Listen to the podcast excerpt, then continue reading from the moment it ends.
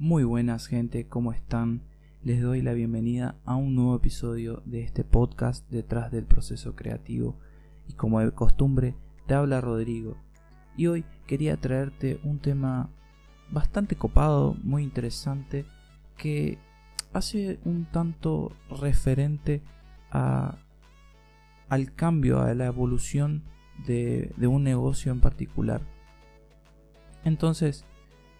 creo que en un punto es inevitable que tu negocio, marca o empresa experimente diferentes cambios, evoluciones y transformaciones, tanto positivas como negativas, a medida que uno va creciendo, supongamos que se expande,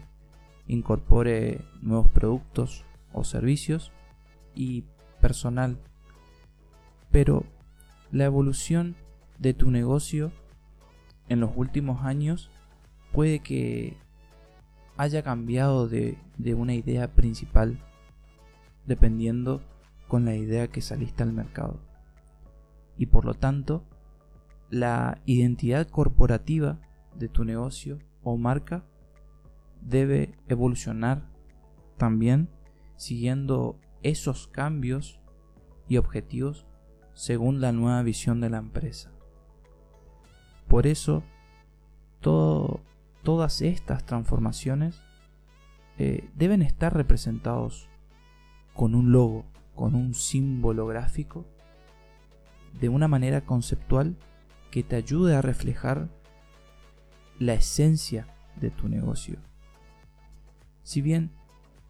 puede ser un tema bastante complicado, no lo voy a negar, porque como todo uno se plantea en una estrategia de negocio, también hay una estrategia de marca que te ayuda a complementar esa estrategia para conseguir los objetivos según la estrategia de negocio que mencionamos anteriormente. Generalmente se plantea un cambio por el cual se va a dirigir su empresa, o tu empresa en este caso. Pero fluctúa mucho dependiendo del mercado, de las acciones realizadas, de la respuesta de tus clientes, hace que reformules determinados objetivos que tu empresa, y esto es bueno, para tener la claridad suficiente para, para ver y detectar cuando estás en esa situación y también tu identidad para poder replantearla en una nueva etapa. Según mi opinión, y esto cada uno lo puede tomar con pinza, pero para lograr una representación de manera exacta y que resulte altamente eficaz este cambio, esta evolución, es importante poder encontrar un profesional con experiencia, capacitado y súper especializado en el área que sea capaz de captar la esencia de tu proyecto, emprendimiento, empresa, negocio,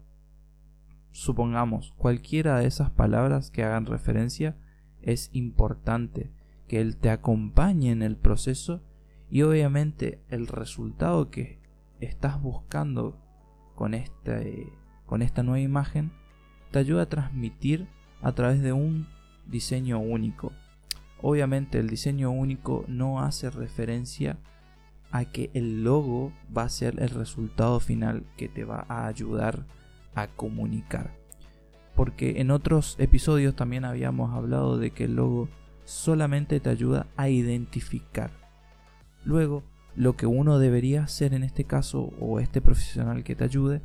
sería plantear una estrategia, una estrategia de marca que